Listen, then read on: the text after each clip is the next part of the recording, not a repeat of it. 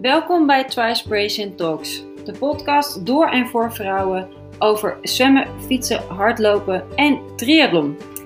En dit keer praat ik met Andra van sportjuwelier.nl. En zij is partner ook van Trispiration en we hebben een hele leuke samenwerking voor het Trispiration Triathlon Team. In de podcast ga ik haar vragen hoe zij sportjuwelier is begonnen, wat zij verder ook zelf doet als sport en uh, nou ja, wat we nog meer allemaal uh, bespreken. Dankjewel en ik zeg veel luisterplezier.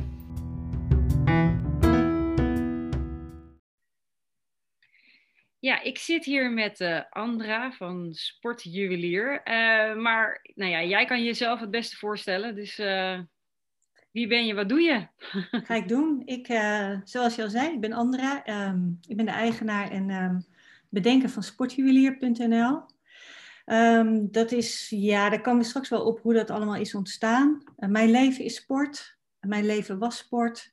En eigenlijk bij Sportjuwelier uh, komt alles samen. Het schrijven, het, het, het werken met sporters, het volgen van sporters, het um, uh, motiveren van sporters. En dus ik ben een blij mens elke dag weer als ik opsta. Want ja. ik kan bezig gaan met sport. nou ja, dat snap ik heel goed, want dat heb ik natuurlijk zelf ook. Dus, en ik denk ja. degenen die luisteren, dat die dat ook hebben. Van uh, ja, leven, ademen, sport en opstaan met sport en weer naar bed gaan met sport. Dus, maar jij zei, je bent uh, ook zelf dan veel met sport bezig geweest of nog steeds bezig. Want wat zijn jouw sporten? Ik heb, uh, ik heb vroeger um, gejudo'd, geschaatst.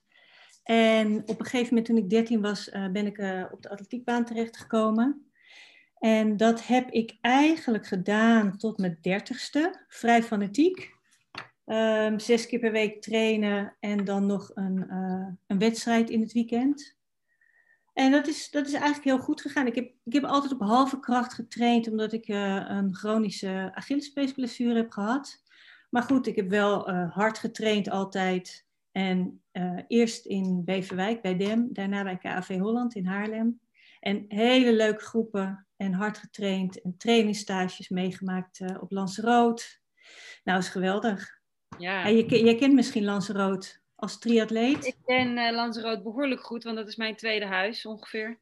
Club La Santa. Nou, ik zit altijd in het dorp La Santa, uh, waar ik in, bij een vriendin in huis verblijf. Of in ieder geval een appartementje van haar. Uh, en ik ben daar toen per ongeluk in 2011 terechtgekomen en verliefd geworden op het, op het eiland. In 2012 heb ik er echt ook daadwerkelijk gewoond en getraind. Oh, en uh, nu ga ik zo vaak mogelijk terug als ik kan. Ja. dus ja, en ik heb daar heel veel triatleten ook ontmoet. Dus ja, dat is echt uh, fantastisch. Het is echt het, ja. het sporteiland. Ja, want jij hebt daar ook trainingsstages gedaan dan, of trainingskamp gedaan, maar dan bij Club La Santa? Of, uh, ja, als, uh, als atleet, zeg maar, met onze groep heb ik, uh, zijn we vaak naar Club La Santa gegaan. Later, ik, ik ben fysiotherapeut, niet meer praktiserend.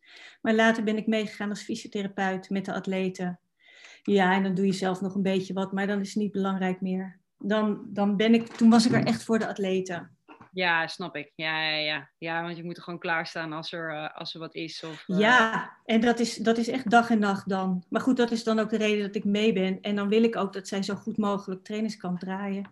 Ja. Dus dan ben je er voor hun. Maar je bent dus ook fysiotherapeut, maar je zegt niet meer praktiserend. Dus je bent uh, nou ja, eerst heel fanatiek fysiotherapeut geweest, als ik het zo hoor. Ik, en... mijn, mijn droom was altijd fysiotherapeut in de derde wereld. Mijn vader was fysiotherapeut en dus daarom kende ik dat vak ook erg goed. En toen ben ik uh, tijdens mijn studie konden wij uh, een stage lopen in Afrika. Dus ik ben naar Tanzania gegaan en heb daar een half jaar gewerkt in een ziekenhuis. En nou, dat was een grensverleggende uh, ervaring. Maar um, daar ben ik wel achter gekomen dat dat niet was, was wat ik zocht. Nee. En tijdens mijn studie uh, ben ik begonnen bij een krant, bij het Noord-Hollands Dagblad, om te schrijven. Omdat ik ook graag over sport wilde schrijven. En na twee jaar fysiotherapeut zijn geweest, ben ik uh, overgestapt naar de journalistiek. Oh, wat grappig. Heb ik dat uh, gedaan. En eigenlijk doe ik dat nog steeds een beetje erbij, omdat ja, schrijven, schrijven is een van mijn passies. Dus dat, dat heb ik helemaal uitgebouwd. Wat grappig, dat is wel. Ja, het hoor je natuurlijk ook niet heel vaak. Maar goed, je kan natuurlijk ook heel leuk over sport schrijven. Ik bedoel, dan kan je er nog steeds heel erg betrokken bij zijn. Klopt. Want fysiotherapie is natuurlijk heel wat anders dan, eh, dan schrijver zijn. eh, ja. Ja, en kijk, fysiotherapeut kun je niet worden zonder opleiding, maar schrijven kan wel zonder opleiding. Ik heb goede leermeesters gehad en ik heb het echt geleerd in de praktijk op, eh, op verschillende redacties. En daarna ben ik zelfs hoofdredacteur geworden van een paar bladen. En dus ik heb, eh, ja, ik ga een paar jaartjes mee eh, in die wereld. ja. ja, en dan, maar je zit dus, ja, je bent lekker aan het schrijven en je bent een hoofdredactrice. Dan ben je geweest, neem ik aan. Ja, klopt. Ja. ja. En, eh, en toen ging je verder. Want ben je nu nog zelf fanatiek met sport bezig? Of? Ja, ik, eh, ik ben eigenlijk altijd fanatiek met sport bezig. Ik ben ehm, anderhalf jaar geleden heb ik een ongeluk gehad, ben ik aangereden. En toen eh, heb ik een, eh, mijn knie gebroken. Dus mijn doel was eh, heel duidelijk vorig jaar ehm, herstellen en, eh, en weer net zo sterk worden als ik was. Nou ja, dat is nu zo. En nu ben ik eigenlijk aan het kijken, wat is mijn, eh, ehm, wat is mijn doel? Ik zit eigenlijk nu tussen, tussen twee sportdoelen of tussen sportdoelen in. Ik, eh, ik ben gaan zwemmen. Dat is eigenlijk het voordeel geweest van het ongeluk, dat ik ben ehm, verder gaan kijken. Ja, Want ik, Ja. liep, ik, ik was atleet. Nou ja, dan is eigenlijk een logisch gevolg dat je daarna wat langer gaat lopen. Want dat, dat fanatieke, dat hoeft er niet meer. Ik ben gaan Ja. crossfitten toen. En ehm, nu ben ik, eh, nou, heel veel krachttraining heb ik gedaan om mijn knie, mijn been weer sterker, mijn lichaam weer sterker te krijgen. Dat is nu zo. Ik ben gaan zwemmen. En eh, wat, dat wou ik zeggen net, ik ben verder gaan kijken ja. van wat, wat vind ik nog meer leuk? Nou, mijn vriend is zwom en die was daar zo enthousiast over. Ik dacht, nou, ik ga een keer mee. Nou, ik wist niet dat het zo moeilijk was hoor, borstcrawl. Dat zijn 37 verschillende technieken ja. in, één, eh, in twee slagen, geloof ik. Maar ehm, nou ja, de zwembaden zijn natuurlijk nu dicht, dus dat gaat niet. Dus ik ben eh, aan het kijken eh, wat mijn volgende doel is. Ik Ja. heb een eh, stukje eh Krav Maga gedaan. Oké. En ehm, ik doe een Trojan workout drie, vier keer in de week. En dat is een workout met een kettlebell van een half uur. Waarin je alles traint. Nou, dat merk ik ook echt. Ik word echt sterker. Ehm, dus nu ben ik op zoek naar een doel. nou ja, wie weet als je straks eh, het zwemmen weer kan. Zeg, Ja. eh, pak de racefiets. Je hebt, eh, ik zeg, Ja. dan kan, heb je al bijna een triathlon. Bijna een triathlon. Ja. ik, ik weet niet of je alweer kan hardlopen met je knieën. Of dat Ja. ja, dat gaat weer. Ja, en heel misschien wat mij heel mooi lijkt, daar las ik laatst over, is die marathon over het Baikalmeer. ja. Heel misschien. Maar goed, ik... ehm, Ja, dit zijn zoveel mooie dingen. Dat is Ja. sowieso. eh, en nou ja, ik, heb, ik ben natuurlijk nu ook veel met hardlopen bezig. En dan kan je ook weer heel veel mooie dingen. Je, komt op, je kan op plekken gaan komen waar je anders niet zo snel zal komen, weet je wel. En, eh, maar als ik dan weer triathlon doe, dan kom je met de fiets weer en zwemmend weer op plekken waarvan je denkt: wauw, heel gaaf en heel tof. En het swimrun, eh, dat is eh, ook een sport die ik al een paar jaar doe. Ik weet niet of je dat kent. Nou, mijn fysio die, eh, die nodigde mij uit om mee te gaan naar de Vinkenveense plassen. Om daar swimrun en dan over die eilandjes die daar liggen. Dus dan zwem je Ja. naar zo'n eilandje, daar loop je overheen. Is dat wat je bedoelt? Ja, dus het is eh, eigenlijk heb je dan gewoon je wetsuit aan eh, en je gaat met je wetsuit aan rennen en zwemmen met je hardloopschoenen aan. Zo moet je het ongeveer zien. Ja. Dus je wisselt continu zwemmen en rennen af en je kleed je niet om. En ja, ik heb het altijd in het buitenland gedaan. Eh, en ik ga dit jaar ook weer het buitenland eh, opzoeken. En dan kom je echt op de meest fantastische plekken. En het is echt, ik vind het echt buitenspelen 2.0. Want eh, Ja. de wedstrijden die ik heb gedaan, is dat je op, ja, ze zetten gewoon lintjes in de struiken. En je moet gewoon dwars door de struiken heen op zoek naar je route, al rennend. En dan duik je ergens het water in waar je normaal gesproken nooit het water in zou stappen. Eh, en dan moet je het meer gewoon overzwemmen. En dan zwem je naar de overkant. En, want aan de overkant zie je ergens een vlag. En daar moet je naartoe.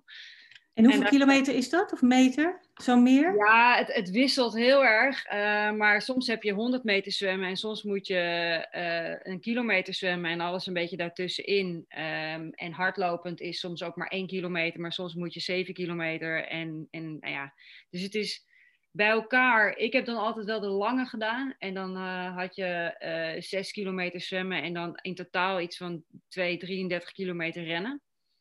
Ja, uh, oh, dat is lang, ja. Ja, dus je bent best wel lang bezig, maar zo voelt het helemaal niet. Want je, bent, je begint met 2 kilometer rennen. En dan duik je ja. het water in en dan moest ik uh, 400 meter zwemmen of zo ongeveer, of 400 nog wat. Ja, en zo ga je gewoon steeds verder. En uh, je moet het samen doen met z'n tweeën. Dus je doet het in tweetallen. En je bent echt als team samen aan het werken om, uh, om ja. En, en dus altijd een van de twee die krijgt uh, ergens wel een keer een dip. Ja. En uh, je, maar je, de ander heeft het dan niet. Dus die helpt, elkaar, helpt de ander weer om te zorgen dat je er weer overheen komt. En dat wisselt dan continu met elkaar af. en samen kom je gewoon door die, ja, door die wedstrijd heen. En ik ben ermee begonnen met uh, mijn beste vriendinnetje. En uh, ja, we hebben gewoon heel veel lol gehad. Ik heb alleen maar gelachen met haar. En we, het was gewoon, gewoon buitenspelen. Ja. ja, ik heb vroeger wel zo'n prutrace gedaan. Echt toen dat net, uh, net ja. in opkomst was. En dan moest je ook een kanaal overzwemmen. En weer, maar dan zat je er onder de modder, hè? want dat was natuurlijk ja. het leuke, het idee. Maar nee, dat lijkt me heel leuk. Ik ga eens eventjes... ik ga eens eventjes ja, en in Nederland begint dat nu ook steeds meer te komen. En er zijn ook wel wat wedstrijden hier in Nederland. Dus ja, het is echt... Ja, het is gewoon superleuk om te doen. Ja, want dat zwemmen, dat weet je, als hardloper zwem je eigenlijk niet. Um, tenminste, ik kende geen hardlopers die zwommen. Nee, nee, nee, maar het is, het is heerlijk in dat water. En zeker als je het een beetje door hebt hoe de borstkrol werkt. Ja. En het is ook een fijn herstel. En je hebt natuurlijk niet die dreunen continu op het asfalt. Nee. Nee, en het voordeel van zo'n swimrun is dat, is, uh, dat je in totaal misschien bijvoorbeeld 30 kilometer moet lopen. Uh, dat voelt niet als 30 kilometer lopen omdat je het continu, het wordt ja. gehakt in allemaal kleine stukjes. Plus je hebt tussendoor herstel, wat je net ook zegt, van het zwemmen. Ja. En meestal zwem je dan in wat koeler water. Dus je koelt een beetje af. Uh, ja, en je laat je benen gewoon maar een beetje achter je aan bungelen. Dat doe je zo min mogelijk bij. Want je gaat voornamelijk lekker op je bovenlijf. Gewoon lekker zwemmen. En dan kom je bij de Het is gewoon fijn om daarna weer hard te lopen. Ja, ja. Ja, dus het is echt... Uh... En het leuke is dat je het samen doet. Ja, dus je bent, ja, uh, je moet echt op elkaar wachten. Ja, nou meestal, ik doe dan altijd, uh, dat vriendinnetje van mij, dat was, wij zwommen exact hetzelfde tempo en wij renden exact hetzelfde tempo. Dus wij waren daarin uh, een heel goed team. Ik doe het nu samen met mijn vriend. En hij zwemt langzamer dan ik en ik ren weer langzamer dan hem. En dat is dan weer geen goede combi eigenlijk, want je gaat zo snel als de langzaamste. Ja. Um, dus ik ben nu heel hard aan het trainen dat ik sneller kan rennen. en hij gaat, straks, hij gaat straks heel hard trainen om mij bij te kunnen houden met zwemmen. Ja. Dus, oh, goed uh, team. Ja, en dan hopen we uiteindelijk uh, heel hard te kunnen racen. Dus, ja. Uh, nou ja, mijn vriend um, wil volgend jaar een hele, hele triathlon doen. Dus ik kan hem wel eens voorstellen om, om met mij in een team te gaan. Ja, nou ja, het is echt heel leuk om te doen. Je hebt ook kortere afstanden hoor, dus dan, uh, dan heb je dat je... Ik ben meer van de sprint, denk ik. Dat, dat zit er gewoon in. Ja, nou, dan, dan, doe je geloof ik 15 of 18 kilometer in totaal. En dat is inclusief zwemmen en rennen. Dus ja, dan heb je misschien net uh, 12 kilometer gerend en 3 kilometer gezwommen, zoiets. Ja. Dan, dan, in stukken gehakt. Dus, eh, Klinkt goed. Ja, dat is misschien wel een idee. Ja, misschien is dat wel een goed, uh, een goed doel. Ja, ja, maar goed, uh, een marathon, uh, dat soort dingen zijn ook altijd super gaaf om te doen. Maar ja, ja. het moet natuurlijk allemaal kunnen en passen. Nou, het trainen voor een marathon is echt een, uh, een, een, baan op zich, heb ik gemerkt. Ja. Maar ja, je hebt nu het, het schema van sportrusten. Ja, dat klopt. Waarbij je niet langer dan 14 kilometer loopt. Dat ja. scheelt een heleboel tijd. Ja. Nee, het is ook, het is ook zo dat wat ik altijd zeg, de mensen die ik coach, van je hoeft in principe niet een 30 of 35 kilometer gerend te hebben om een marathon te kunnen. Ja. Uh, maar het gaat erom hoeveel train je in de week. Dus hoeveel belasting leg je op je. Weet je, als je één keer in de week een hele, hele lange loop doet, ja, dan, dan ben je slechter af dan als je bijvoorbeeld bij wijze van spreken zegt, nou ik ga vier, vijf keer per week rennen, waarvan allemaal veel korter is. Maar wel afwisselend in tempo. En de ene keer heel rustig en de andere keer misschien een beetje uitdagender. En daar is sportrusten ook een beetje op gebaseerd. Ja. Uh, Het is wel zo dat ik zeg, nou, heb je nul ervaring, dan zeg ik, nou, ga eens voor wel eens een keertje eh, die 30 kilometer opzoeken om meer mentaal dat een keer uh, te kijken hoe dat is. Uh, maar als je een hele triathlon traint, dan zeg ik, ja, dan hoef je maar maximaal 25 te rennen. Dat is echt het maximale. Want ja, na, na 21 kilometer wordt het sowieso zwaar. Dus ja. uh, voor een hele triathlon zeker. En voor iemand die een marathon loopt, een losse marathon, wordt na 30, 35 kilometer, ja, het wordt toch zwaar. Goed. Ja. ja. ja. Dus het is, uh, dat, dus wat sportrusten doet, dat is wel, uh, dat klopt wel. Daar ben ik het wel voor een heel groot deel mee eens ook hoor. Ja. ja. ja. Nou ja, ik merk het ook met mijn sieraden. Um, heel veel marathonlopers uh, willen een motiverend bandje of een motivator, zo'n plaatje in je schoen. Ja. Um, en uh, juist ook voor dat laatste stuk. Of tijdens hun trainingen. Ja. Want het is natuurlijk, je moet elke keer weer trainen. Je moet elke keer weer staan.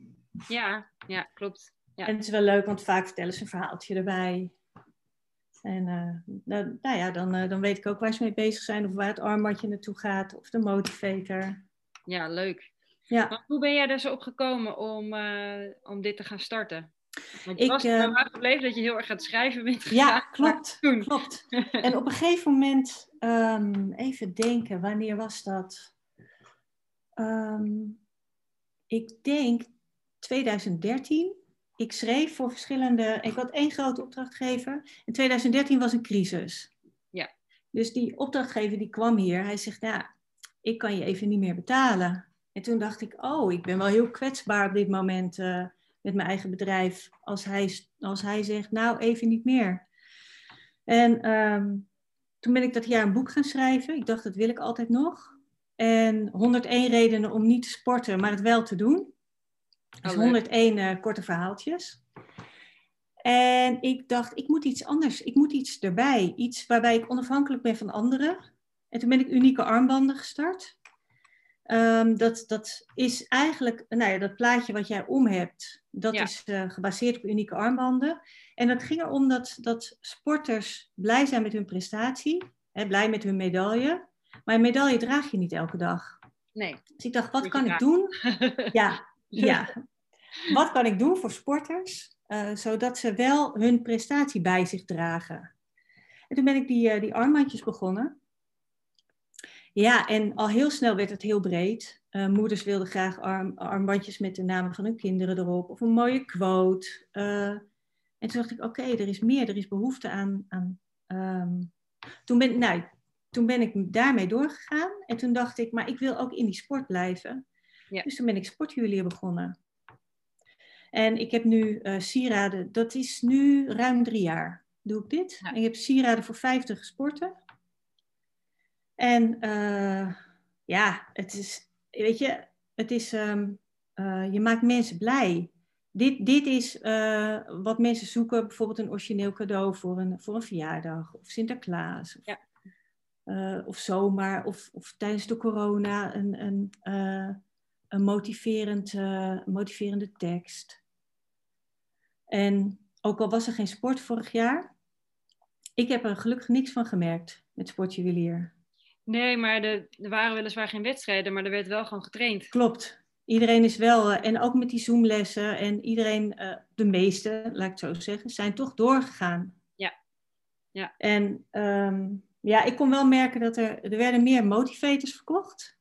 Ik denk dat het wel met, de, um, uh, met die motivatie te maken heeft. Want het is natuurlijk best, ik merk het zelf ook, best lastig om, om met Zoom te trainen via een sportschool. Maar ja, als je het, als je het doet en je, um, je houdt je eraan, je gaat ermee door, dan merk je snel genoeg van oké, okay, dit is, ik zit op de goede weg. Het is misschien een beetje saai, maar ik word hier wel sterker ja, van. Ja, ja, ja, ja. Nou, dat heb ik met, het, met triatleten natuurlijk ook gemerkt. Ze zijn gewoon door blijven trainen, ook al waren er geen wedstrijden. Maar we hebben hier en daar wel van die virtuele dingen gedaan of eh, zelf nog in kleine groepjes wat georganiseerd. Dat we wel het idee hadden van, nou ja, we zijn een soort van een wedstrijd aan het doen. Het hangt natuurlijk heel erg vanaf uh, of je zelf als coach creatief bent ja. Ja. Voor, je, voor je groep. Ja, nou ja, ik heb absoluut ook van dat soort dingen bedacht en een soort virtuele competitie gedaan. En er zijn hele leuke dingen uit voortgekomen. En uh, uh, zelfs uiteindelijk nog een fysieke triathlonwedstrijd georganiseerd uh, vorig jaar zomer. Wat we dit jaar ook weer gaan doen.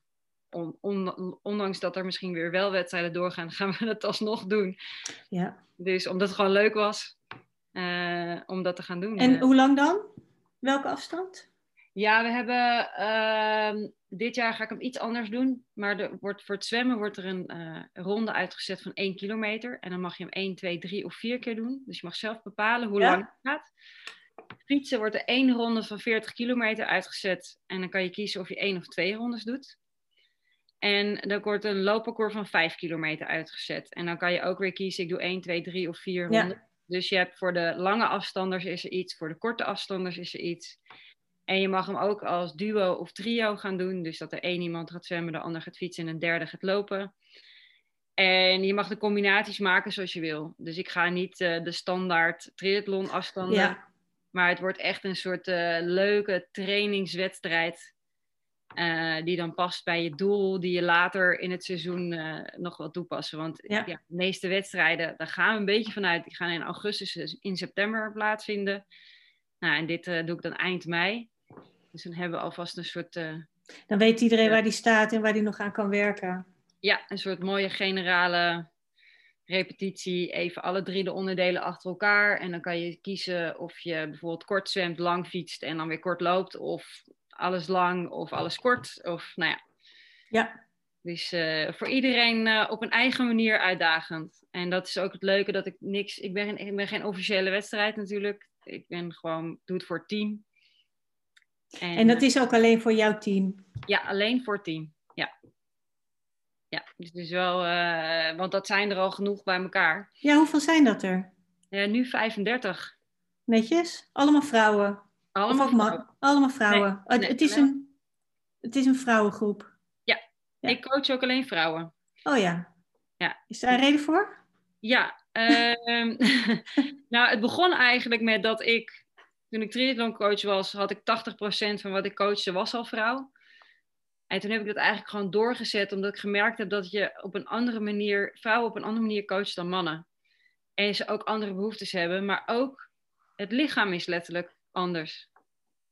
We zitten fysiologisch gewoon anders in elkaar. En ik heb mijn hele leven, mijn, eh, ik ben zelf opgeleid tot gymdocent en sportinstructeur. En ik heb mijn hele leven daar al in gewerkt. En ik heb ook, eh, mijn doelgroep was destijds ook vaak eh, vrouwen. Dus ik ben daar heel erg op gespecialiseerd op het vrouwenlichaam. En dat is net een beetje anders dan bij de man. En toen dacht ik, ja, toen ik zelf triathlon ging doen, merkte ik ook dat er weinig bekend was over eh, ja, hoe wij eigenlijk zouden moeten trainen. Dus mede omdat wij gewoon heel veel hormoonwisselingen hebben, eh, we andere vetpercentage hebben, andere spiermassa hebben dan mannen. En je dat net even een op een andere manier zou moeten aanpakken, wil je het maximale eruit halen. Ehm, ik denk dat ook heel veel topsporters daar ook voorbeelden van zijn, die voorheen altijd gecoacht werden door mannen en meegenomen werden de- met de mannen en de jongens eh, en gewoon helemaal kapot zijn gemaakt. Dus eh, daar komen de voorbeelden nu langzaam voor naar buiten. Ehm, en toen dacht ik, ja, ik wil dan daar juist eh, het, eh, het verschil laten zien en wat er, wat er anders is. Nou ja, klopt. Je leest, je leest nu ook steeds meer, vooral in, in Groot-Brittannië, ehm, dat de vrouwen willen op het moment dat ze ongesteld zijn, dat daar dus rekening mee gehouden wordt. Maar ja, het, wat dat is, het was, was, is een soort taboe om te zeggen, joh, ik ben vandaag ongesteld, ik kan niet zo hard trainen. Ja. En ehm, vooral Groot-Brittannië is volgens mij een voorloper aan het zijn eh, op dat gebied.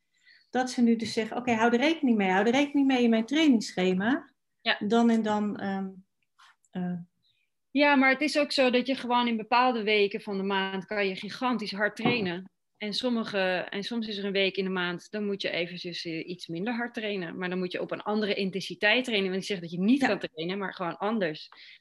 En uh, nou ja, ik ben er zelf natuurlijk uh, veel onderzoek altijd in gaan doen en uh, proberen uit te zoeken hoe het werkt. Plus ik heb heel veel zwangere vrouwen en vrouwen net na de bevalling ook begeleid. En daarin merkte ik ook gewoon hoeveel, hoe weinig kennis er eigenlijk is Ja. überhaupt. Ja, Dus toen dacht ik, ja, nou, ik trek automatisch al veel vrouwen naar me toe. Waarschijnlijk omdat ik zelf vrouw ben. Eh, en toen heb ik gewoon eh, de mannen die ik coachte vriendelijk aangekeken. En zeg ik, ja, sorry, maar ik ga alleen maar vrouwen coachen nu. Eh, en ik heb ze gewoon doorverwezen naar een andere coach. En daar zijn ze nu helemaal happy en helemaal blij ook hoor. Dus, eh, en ze, ze begrepen het ook wel hoor. Ze vonden het helemaal niet erg. Ze ja. vonden het wel jammer. maar Tuurlijk, welke man wilde niet in een groep vrouwen trainen? ik, had nog, ik gaf toen nog wel wekelijks de zwemtrainingen. En toen eh, had ik een aantal mannen daar zwemmen. En toen zei ze, maar mag ik dan wel blijven zwemmen? Ik zei, nou, het is niet erg. Dat, dat er steeds meer vrouwen bij komen. Dan eh, maakt het mij niet uit. En ze zijn toen ook nog heel lang blijven zwemmen. Eh, en twee van de mannen waren ook eh, homo. En ze waren een, een soort van stel samen. En die zeiden alleen maar, joh, nee, leuk joh, al die vrouwen, kom maar door. Ja, oh, hij klinkt wel als een hele gezellige groep. Ja, nee, het was superleuk. En, ehm, eh, maar goed, die mannen zijn nu wel allemaal ergens anders aan het trainen. Mede omdat ik ook zelf niet meer wekelijks eh, trainingen geef. Ja, Dus eh, omdat ik, de team, het, de groep eh, is gewoon eh, landelijk. Dus, eh, dus we zitten door heel Nederland. Dus wij doen, eh, Oh. ik, wij organiseer, ik organiseer dan wel clinics voor het team. Dus ze komen ergens eh, in, in het land bij elkaar. Als het in ieder geval, dat hebben we nu al een tijd niet gedaan, want het kon, mocht niet. Maar Ja, ik hoop dat het ja. binnenkort weer kan. ja, misschien wel na half april of zo. Ja, We zien het wel. we zien het wel, ja. Het wordt vanzelf beter weer en dan kan het vast wel, Ja, denk ik dan. dus, dan verdwijnt de corona. ja. Maar goed, jouw armbanden. Ja, Of sieraden moet ik eigenlijk zeggen. Want je hebt niet alleen maar armbanden, je hebt ook kettingen geloof ik. ja ik, heb, eh, ik heb een heleboel. Ik heb kettingen, oorbellen. Ehm, ja, een heleboel verschillende. En ehm, het is ook, wat het leuke is hiervan, is dat het voor iedereen is. Ehm, ik heb bijvoorbeeld eh, nou, een heleboel kinderen. Die, eh, die krijgen het of voor hun verjaardag of die kopen het van hun, eh, hun eerste online eh, gebeuren. Hun eerste online aankoop is Ja. bij mij. En Oh, dan zeggen, ja, dat is heel leuk. En dan zeggen die moeders van, "Nou, het is haar eerste aankoop. En nou ja, dan doe ik even een extra lief briefje bij. Weet je, als ik dat soort dingen weet, dan, want ik, ik verstuur alles zelf. En daar zit ook altijd een persoonlijk briefje bij. En als ik iets meer informatie heb, dan eh, reageer ik daar ook op. Ja, ja. Ik vind het ook echt, ik vind het ook echt leuk om. Ehm, ja, er zijn een paar jonge atleten die ik, ehm, zeg maar, dat, dat zijn mijn ambassadeurs. En die krijgen af en toe een sieraadje en die posten dat dan ook op social media. En ik vind het ook echt leuk om, om ehm, met hun in gesprek te gaan. Om te kijken hoe, het gaat eh, qua coachen. eh, of ze niet geblesseerd zijn. En omdat ik natuurlijk zelf zoveel ervaring heb op dat gebied. Ja.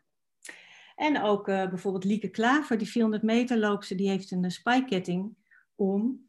Ja, en dat noemt ze haar geluksketting. En ze heeft hem ook altijd om. Altijd. Welke foto's je ook ziet van haar, ze heeft hem altijd om. Nou ja, dat is, dat is natuurlijk voor mij, ik heb dat bedacht. En dat spikepuntje, dat is een echt spikepuntje. Ik ben stad en land afgelopen, allemaal eh, metaalbewerkingsbedrijven, om er een gaatje in te krijgen, want het is schroefdraad. Ja. Dus dat, is- dat, is, dat is echt heel sterk. En niemand lukte het. Iedereen, eh, iedereen boorde zijn boordjes stuk. En uiteindelijk heb ik ehm, iemand gevonden die vroeger mijn oldtimer eh, onder, eh, onder handen nam. Hij zegt, oh nee, geef maar hoor, dat doe ik voor je. Nou, en het lukte hem inderdaad. Fantastisch. Dus hij is de enige die dat kan. Dus hij boort dan die gaatjes in die, in die spike. Oh, gaaf. Dus het is mooi als dat, als dat lukt. Als je dat idee hebt en dat lukt. Maar goed, weet je, zij is, het, eh, zij is natuurlijk ook een, eh, een topsportster, toch? Dus, eh, en ja, ik weet dat topsporters zijn nogal bijgelovig. Dus die hebben allemaal rituelen en dingetjes. En, en dat heb ik zelf ook wel een beetje. Hè. Je wil, als je een wedstrijd doet en, je bent, en het is bij een wedstrijd goed gegaan... en je wist wat je aan had en wat je deed... dan denk ik, ja, dat moet ik dan de volgende keer dus ook weer doen... want dan moet ik dat weer aantrekken. Ja. Want toen ging het heel goed. Dus inderdaad, zo'n ketting of een armband of iets wat Eh, en ik weet dat triatleten zijn daar ook, eh, hebben dat ook bijna allemaal. Ze hebben allemaal wel ergens iets of een quote of iets dat ze meenemen wat, uh, wat hun um, er doorheen gaat helpen. Of dat ze weer even die herinneringen krijgen van, oh ja, hier doe ik het voor. Nog even doorzetten. Ja. Je hebt, dat heb je ook echt nodig als je er doorheen zit. Ja, ja. Ja, ja ik heb ook, um, er is een Amerikaanse hoogspringster. Um, Inika McPherson heet ze. Zij is, um, zij is heel klein. Zij is 1,65 geloof ik. Nou, ik denk dat ze 1,95 springt, 1,96, misschien wel 2 meter. Dus die af, zij heeft het wereldrecord. Uh, ja, dat is dan statistisch gezien. Ja, ja, ja. Hoe klein ze is en hoe hoog ze springt. Uh, zij heeft Olympische ringen van mij om. Zij is helemaal uh, in de heer. En, maar die ringen die draagt ze altijd. Dat hoort bij haar. Dat, en dan zie je er wat dan ook doen, want ze is, nog, ze is vrij extreem. Ja, ja, Zij uh, uh, schildert haar gezicht ook in, uh, ja, met zwart onder de ogen. Een soort uh, ja, camouflage of Indiaan, Indiaans, zoiets. En, ehm, en ze is vrij extreem op de Insta ook. En altijd de ringen. Altijd heeft ze ze om. Altijd. Ja, leuk man. Ja, dat is leuk. Dat is mooi om te zien. Ja, ja, zeker. Ja, maar ik zat net te denken, ze is 1,65 en ze kan zo hoog springen. Ja, ik ben zelf 1,62 meter, dus ik ben niet... Ik ben ook klein. Ja. en uh, ik denk, ja... ja het kan. Dat is echt kan knap inderdaad, springen. wat ze dan doet. Dat ze, als ze zo hoog... Ja, ik heb ja. de ALO gedaan. Ik heb academie lichamelijke opvoeding gedaan. Ik heb dus echt gewoon, um, ja, nachtmerries van het hoogspringen. Oh, dat snap ik. Weet je, als je geen talent voor hoogspringen, je bent 1,62, dan is het vreselijk. Ja, ik heb geen uh, sprongkracht, joh. Ik ben helemaal niet explosief ik, ik ben dus die diesel. Dus ja. waarschijnlijk zijn we ja. een paar tegenpolen daarin. En uh, dan moet je hoog springen, verspringen en allemaal van dat soort gekkigheid doen. En uh, hinkstapsprong en zo. Nou jongen, ik heb me helemaal suf getraind. Maar ik heb alles gedaan, ik heb alles gehaald. Dus ja. ja. dacht ik, nou ja, oké okay, jongens, ik heb 1,25 hoogspringen gehaald. Dat vond ik heel knap van mezelf. Ja. Uh, oké, okay, dit was het maximum. Meer zit er echt niet in. ja, Nee, maar goed dat je ergens uh, achter bent gekomen wat, uh, wat jouw ding is. Ja. ja, want ik heb dat heel snel gemerkt op het moment dat ik triathlon ging doen en ik van de sprintafstand naar de kwart ging, toen werd ik al beter. Oftewel, de diesel was warm gedraaid en toen kon ik ja. door. Ja. En uh, dus hoe langer de afstanden werden, hoe beter ik werd, zeg maar, in verhouding. Ja. Dus toen dacht ik, ja, dat, dat is gewoon mijn ding. En ik nou, ik heb, ik heb les gehad vroeg op de middelbare school van Jan Knippenberg. Ja. Zegt die naam je iets? Zeg me wel wat, ja. Jan Knippenberg was zeg maar de eerste ultraloper van Nederland. Die liep uh, rond het IJsselmeer. Of, en hij woonde op Texel en dan kwam hij lesgeven in Castricum, waar ik ben opgegroeid. En dan kwam hij s ochtends hardlopend over het strand. Nou, dan bleef hij bij zijn moeder slapen en dan ging hij aan het eind van de week ging hij weer terug hardlopen. En, ja, dat doen uh, ultralopers. Ja. Die doen dat soort dingen. Ik, uh, en ik was toen atleet. Hè? Ik zat daar met mijn nieuwste spikes. En, en hij had gewoon een, een oud joggingbroekje aan, een trainingsbroekje. En dat was, uh, hij vond het allemaal maar onzin. En ik kon dat toen niet begrijpen, hoe hij was. Hoe, hoe je daar blij mee kon zijn. Maar natuurlijk als je ouder wordt en je... Ik was wel jaloers op zijn passie, zeg maar. Op ja. de, hardlopen was, was gewoon wie hij was. En um, uh, nu begrijp ik hem veel beter. Maar hij is overleden al heel lang. Ja, maar ik begrijp nu veel beter hoe hij, dat het inderdaad niet uitmaakt wat je aan hebt. Uh, het gaat erom dat je je lekker voelt en nou ja, wat het grote verschil is tussen als je korte afstanden doet en lange afstanden doet, dus echt naar die ultra en dingen gaat, dan gaat het niet meer zozeer om de snelheid, maar dan gaat het om dat je een bepaalde snelheid gewoon lekker lang aan het volhouden bent. En dat is meestal langzamer dan als je natuurlijk een korte afstand gaat doen. Want de korte afstanders die zijn heel erg bedreven op tijden, op snelheid. Ja, ja. Je, je moet knallen, het maximale eruit halen. En een ultraloper is meer van, ja, ik haal het maximale eruit doordat ik zo lang mogelijk ga. Ja, en dan moet je hij, hij liep dan met Ron Teunissen, vriend van hem, liep ze dus van Den Helder naar Hoek van Holland. En nou, dan kwamen ze bij Scheveningen aan en dan kreeg ze opmerking van, nou, lekker tempo dit, uh, heren. En zei ze, nee, maar we zijn vanmorgen uit Den Helder vertrokken. Nou ja, dat gelooft natuurlijk niemand. Dan nee. dus hadden zij dan weer de grootste lol, omdat ze dat zeiden tegen, tegen zo'n uh, zo'n man. Ja, dat zijn, dat zijn mooie verhalen. Ultralopers hebben mooie verhalen.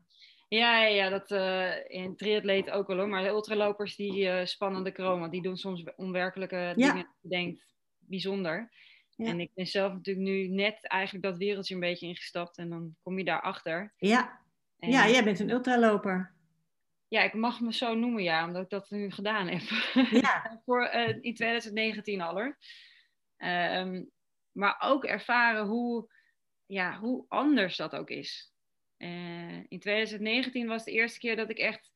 Toen heb ik met de halve marathon de Sabelen meegedaan op Fuerteventura. Oh, en dat was uh, drie dagen lopen. En met bepakking dan. Hè? Dus je moet je eigen eten, drinken, uh, slaapspullen, kookgerei, alles moet je gewoon meenemen. Het enige wat je krijgt van de organisatie is water. Ja. En een treintje om in te slapen. En, uh, en, uh, ik ben in Marokko geweest bij de Marathon des Sables. Ik heb een verhaal over gemaakt. Oh, gaaf. Um, ja, het is heel gaaf. Ja. Maar je hebt de halve gedaan in, uh, in de woestijn. Uh, in, ja, in Fuerteventura, door, de, ja. ja. door daar door die zandbak heen. En ja. door. En daar op paden waar, waar je niet zo snel komt als, als je daar niet, niet ver genoeg gaat. En hoe was dat? Smaakt het naar meer, naar de hele? Ik heb hem gedaan omdat ik dacht, ik, de Marathon de Sabel is iets dat zit in mijn hoofd. En toen dacht ik, ik ga die hal. Toen zag ik dat er een halve was. Nou, laat ik dat maar eens eerst doen. Want dan, dan heb ik het. En Ventura vond ik voor mijn gevoel uh, een soort veilig. Mm -hmm. Want uh, ik ken Lanzarote, ik ken Fuerteventura, ik ben daar vaak geweest. Dus ik denk, nou, het is bekend terrein. Een soort van. Maar ik kwam daar op terrein waar ik nog helemaal nog nooit geweest was. dus het was sowieso bijzonder. En ik, het was, ik heb het mentaal heel zwaar gehad in mijn hoofd. En die zandbak, jongen, dat was echt.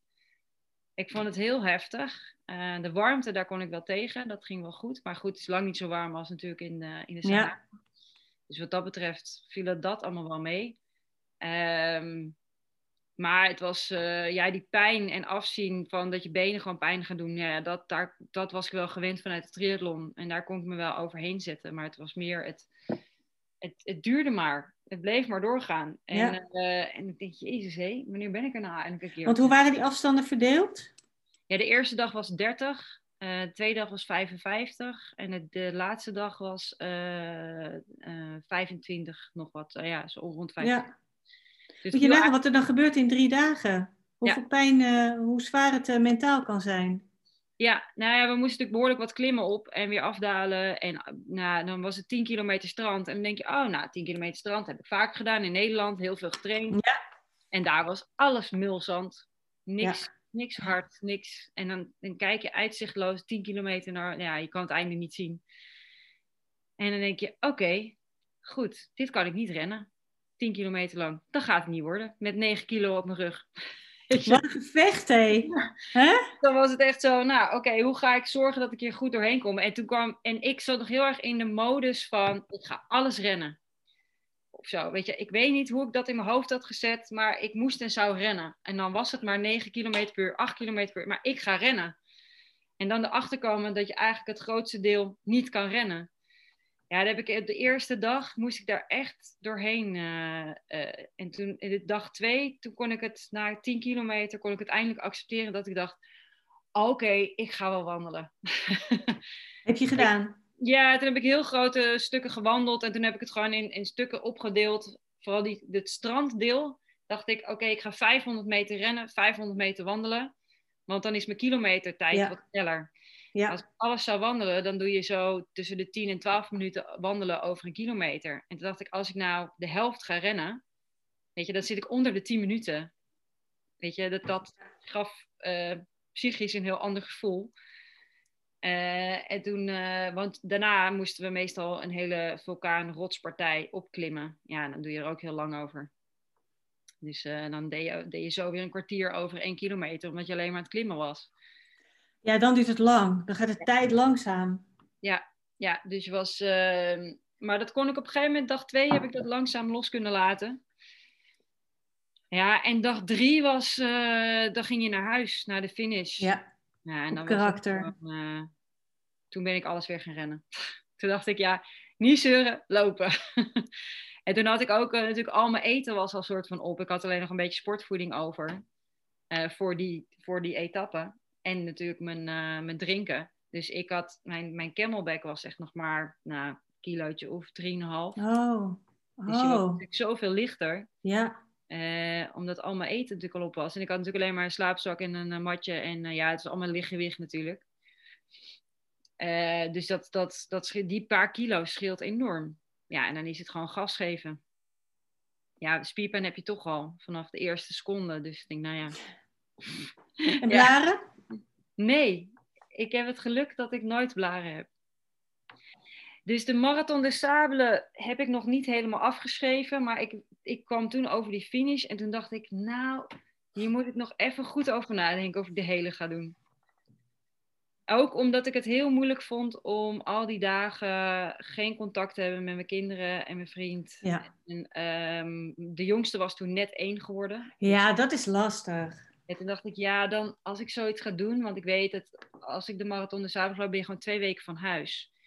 En je bent natuurlijk één hele week in die, in die, in die woestijn. Ja. Eh, en je kan geen contact hebben met de buitenwereld. Dus je bent gewoon, ja, het is ergens heel fijn dat je wereldje lekker klein is.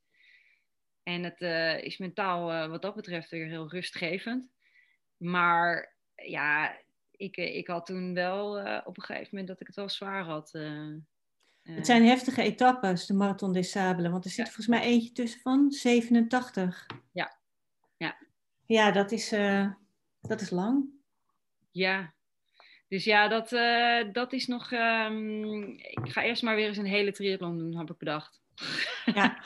en, en nog een keer een Ook ultraloop. zwaar. Ja, ook Ja. zwaar. En nog eens een keer een ultraloop. eh, kijken wat er is. Ik heb, weet je, het maximale ook nu gelopen is het 63. Dus ja, een 100 kilometer zit nog natuurlijk in mijn hoofd ook. Dus ik denk, nou. En ik heb zoiets van, nou, als ik ergens een keer een leuke 100 kilometer zou kunnen lopen. Ooit. Eh, Ja. en Als ik dat soort dingen steeds makkelijker worden en steeds beter lukken. Ja, wie weet. Maar ik denk dat ik dan wel het fijne vind als mijn kinderen wat ouder zijn. Ja, dat ze het ook begrijpen. En eh, dat je met een gerust hart weg kunt gaan. Ja, precies. Of dat je het ook zo kan regelen dat zij dan eh, bij wijze van spreken ook die kant op vliegen. eh, dat als jij gefinished bent, dat zij vanaf dat moment er dan ook gewoon zijn. En dat we dan nog een week vakantie hebben met z'n allen, weet je wel. Ja. Dat we dan nog lekker kunnen nagenieten. En zij ook nog een beetje mee kunnen krijgen van de sfeer. Dat, zodat je, nou ja, ze niet eh, twee hele weken hoeft te missen, zullen we maar zeggen. Ja, snap ik. Ja, maar goed. Dat zijn allemaal van die dromen. En ik ben wel zo'n gestoord iemand die dromen uiteindelijk altijd wel waar gaat maken. Ja, dat vind ik ook. Anders moet je het niet dromen. Nee. Nee. Dus, eh, maar ik weet ook, dingen hebben ze tijd nodig. Ja, En, eh, zeker zoiets heftigs. Ja, het komt zoals het gaat. En dat is het mooie van, denk duursport. Dat kan je ook doen als je wat ouder bent. Ja, En dat kan ja juist. Dan, dan heb je meer kilometers eh, gemaakt. Dus wie weet wat voor mooie armbanden er nog nodig zijn. Ja, Dus- Ja, ik zit na te denken. Ik heb wel eh, nou, bijvoorbeeld motivators voor iemand gemaakt. En die wilde er gelijk een stuk of zes of acht hebben van alle marathons die hij had gelopen. Ehm, en die zitten dan ook op zijn schoenen, hè? Op eh, Ja, links ja. en rechts. En nou, dat is een hartstikke leuke foto ook. Want is het dan die, die, die eh, quotes die erop worden gemaakt, is dat een standaard dingen die jij hebt liggen? Of is het ook dat je iets kan maken voor iemand eh, die zegt, nou ik wil dit zinnetje erop hebben of deze woorden? We hebben een, eh, ik heb een collectie, Ja. vrij uitgebreid. En ja, je kan ook kiezen om zelf, zelf tekst. Eigenlijk doen de meeste mensen dat. Eigenlijk kiezen de meeste mensen voor een eigen tekst. Ja. Omdat je natuurlijk alles erop kan. Het moet niet een hele quote zijn, want het is een dun plaatje. Ja. Maar ehm, ik ben vrij handig geworden in de loop der jaren om toch te proberen zoveel mogelijk erop te krijgen. Ja. Ehm, ja. Dus je kan, eh, je kan van alles kiezen. Ja, Ja. superleuk. Ja, Ja. ja, dus je kan het helemaal, helemaal persoonlijk maken. ja Ja, Ja, vaak eh, doen ze het ook, eh, of, of ze kopen er een sieraadje bij. En dan weet ik ook al ehm, eh, wat voor lopers het zijn, zeg maar. Een sieraadje en een motivator. Ja, Ja, Ja. het is. ehm, ehm, ja, ik heb, ik heb erg leuk werk. ja, dat snap ik. Ja, want je krijgt natuurlijk allerlei verhalen te horen van Ja. allerlei kanten en van allerlei soorten sporten. Ja, en mensen zijn altijd blij. Weet je, als ze, als ze iets bestellen of ze mailen of het kan. Of, of eh, weet je, ik, ik zoek graag naar mogelijkheden. Dus ik zal, eh, ik zal net zo lang zoeken tot iets kan. Ja. En, ehm, want ik, ik snap het ook. Ik snap als je, als je iets wil, als je eh, gemotiveerd wil worden door een, bepaald, door een bepaalde zin, of, dan, ga ik, dan ga ik op zoek naar om dat mogelijk te maken. Ja. ja. Of ehm, wat nu ook veel gebeurt is, mensen hebben dan een logo. Hè, die hebben dan van hun, van hun bedrijf, of die zijn trainer, of die willen ehm, hun eh, ondertitel van hun bedrijf uh, aan hun sporters meegeven. En dan laat ik al die motivators laat ik maken met, uh, met het logo van het bedrijf en, het, en hun ondertitel. Oh, wat leuk zeg. Ja. Ja. ja. Ja, dus je kan voor van alles en nog wat inzetten dus. Ja, ja. Ja. Ja, want het is, het is natuurlijk is, nou, ik denk 98% is sport en 2% is, zijn ook andere, andere bedrijven. Maar ja, daar, daar zit ik niet in. In die, uh, weet je, als wij adverteren, is dat altijd wel binnen, ehm, binnen de sporters. Ja. En dan eigenlijk vooral lopen en atletiek, omdat dat, dat is mijn wereld. Daar, daar ken ik alle ingangen. Dus dat, ja. dat is eigenlijk het, eh, het grootste deel. Nee, dat snap ik ook wel, want daar kom je natuurlijk ook vandaan. Ja. Daar heb je veel in gedaan ook. Ja. Ja. ja. ja. En nu is mijn dochter, uh, zit nu op atletiek. Die is 13. Die begint, is net zo oud uh, als ik toen ik begon. En zij blijkt een groot sprinttalent te zijn.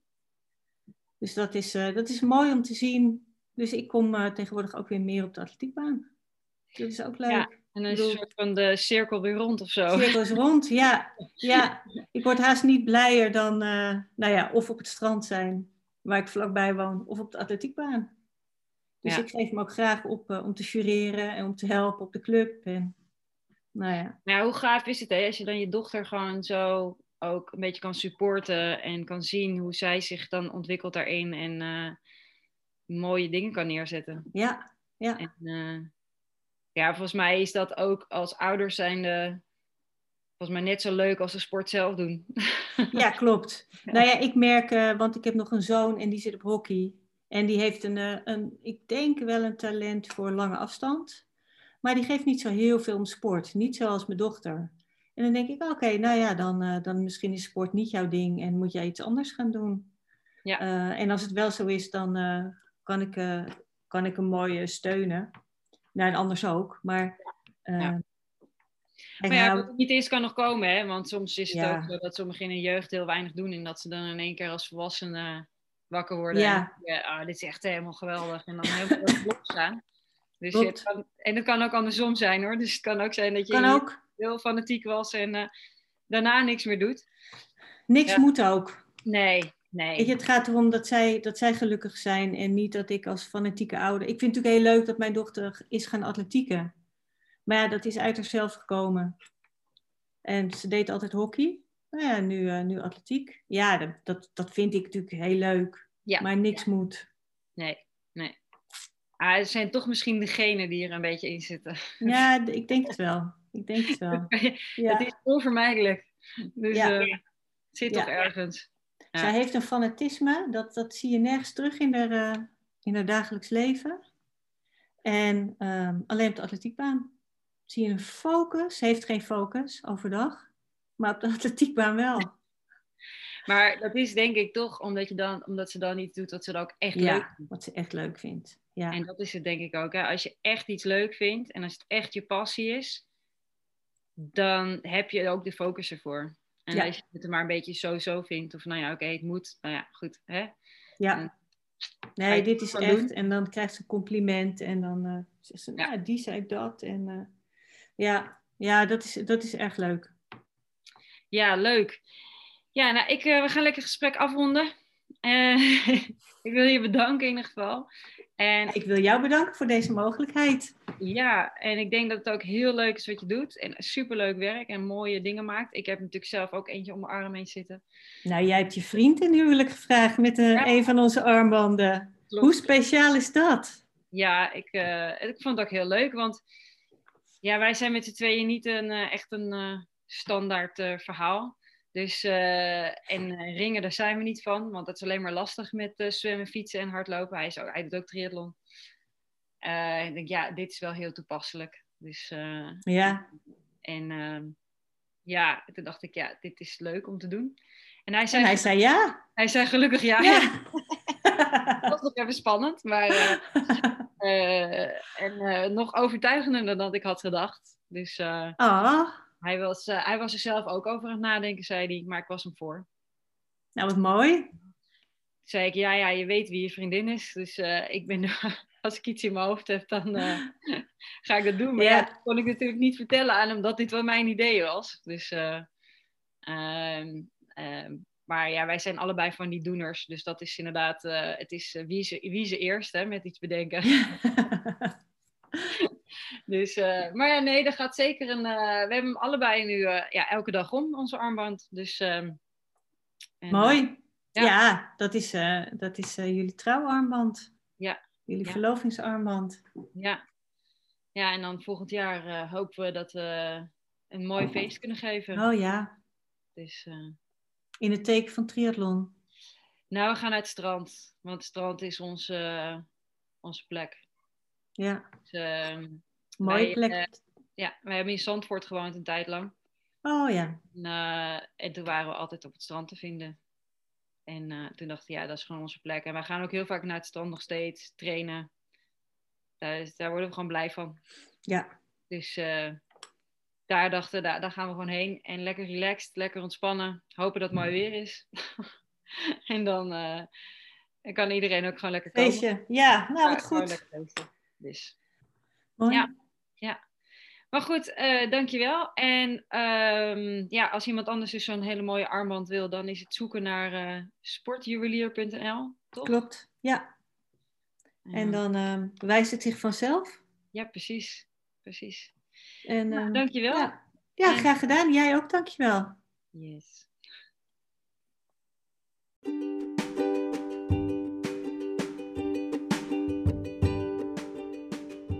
Luisteren naar Twispiration Talks.